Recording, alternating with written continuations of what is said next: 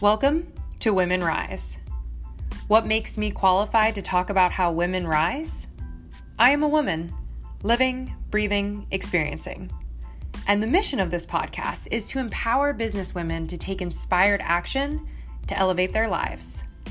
I'm your host, Melissa, and this episode is all about jealousy and how to transcend it. So, today we're talking about jealousy, but more in the context of your work relationships, right? or people around you, not necessarily in like a partnership relationship, but truly in those relationships where someone is accomplishing more than you, right? Maybe they're reaching your goal before you get there. That kind of jealousy is what we're to dig deep in today. Because I also think that this is one of those one of those things that can really tear friendships apart. And it breaks my heart to think of how many women end up competing with one another rather than lifting each other up because jealousy is ultimately an indication that someone has accomplished or has something that you really, really want. So, how do we transcend it and actually use it to our advantage? I have one very simple method that has changed my life immeasurably. And I will share it with you today here. that is why we are here. And really, this method can totally flip that feeling of jealousy on its head. But the first thing is that you need to start bringing awareness to the emotion, right? And really calling it jealousy.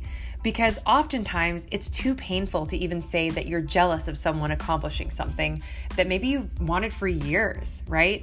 It's so much easier to say, like, oh, I just don't like them, or, you know, turn it into something about them rather than you.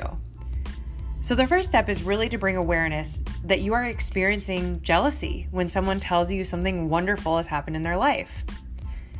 And then be open to it, right? Really start digging in and be like, okay, why why do I feel this jealousy? It's like, okay, maybe they've had this success far earlier than I have or whatever it may be. And then after you've done a little digging, it's time to get curious.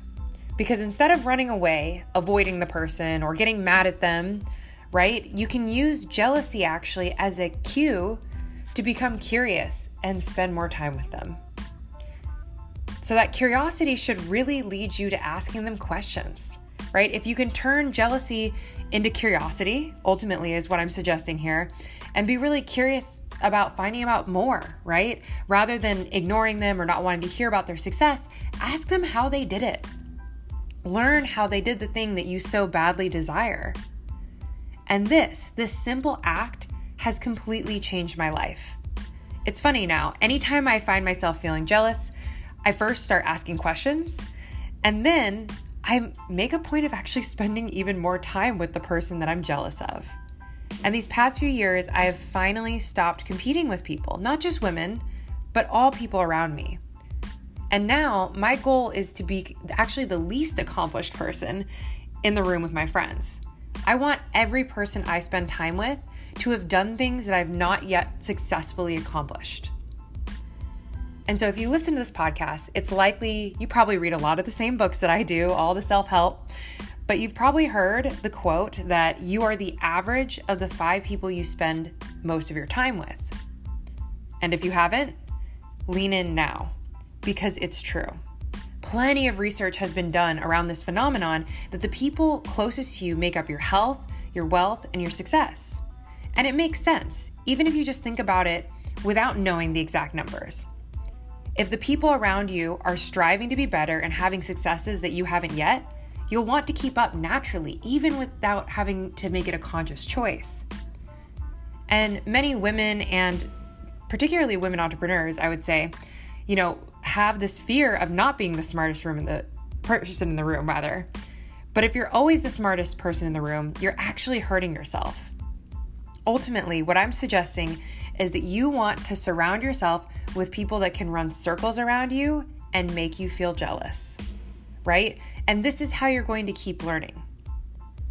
So here's the really hard part because ultimately, what I'm suggesting also, you know, in addition to just sort of noticing when jealousy creeps up and taking that as an invitation to get curious, it also requires you to give kind of a silent critique of the people around you.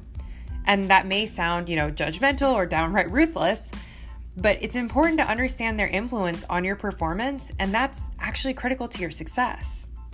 And especially if you are a woman business owner, you have way too much at stake to let this go unaddressed.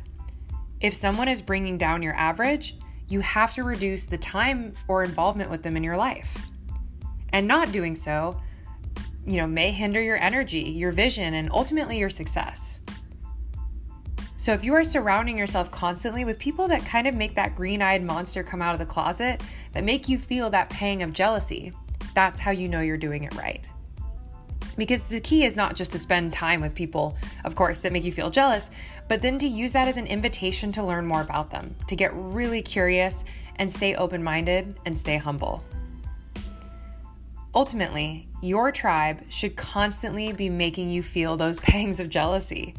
That's truly how you know you are surrounded by the right kind of people right? When they're accomplishing things that make you strive to be better in all parts of life, not just related to business as well, right?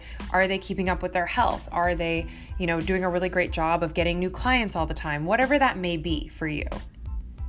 So, your takeaway from today is this next time that you feel jealous, when you hear about someone else's success, pause, name the emotion, and get curious. Start asking questions about how they did it and see what you can learn. And if you're listening to this podcast on the day it is released and are based in Portland, I have an opportunity for you. So, exactly one week from today, Tuesday, July 23rd, 2019, I'm hosting an event about how to raise your prices for women entrepreneurs, and this will be hosted at Hatch Lab in Northeast Portland. So the link will be in the show notes if you want to register. I think there's like either 5 or 6 seats left, so it's it's going to sell out. The last one did several days in advance actually. But there will be time for you to network with other badass women entrepreneurs that will probably make you feel a little jealous. I already know a lot of the folks that are coming to this, and the women that are already on this roster honestly make me feel a little jealous. And I'm really happy to have them there because of that. But in addition to meeting these awesome women that may stir up some jealousy, right? You'll also come there to learn strategies for communicating price increases to your clients. So I think it's going to be a phenomenal event. I'm really excited. This is actually the second one in this series that I'm doing for women entrepreneurs. So if that's something you identify as, I would absolutely love to have you there. And as always, if you are a fan of this show and you feel like this was insightful or inspiring or helped you in some way, I would greatly appreciate it if you leave a quick review so that other people know that they've stumbled upon a worthy podcast to listen to. So that's really all for today. I just want to encourage you, you know, as you're moving into the next stages of growth, to really become aware of when you feel jealous and using that as a strong indication that this is someone that you should actually probably spend more time with so that you can have the success that you really want. So until next week, you badass ladies, keep moving and shaking and check back next Tuesday at 9 a.m. for another episode of Women Rise.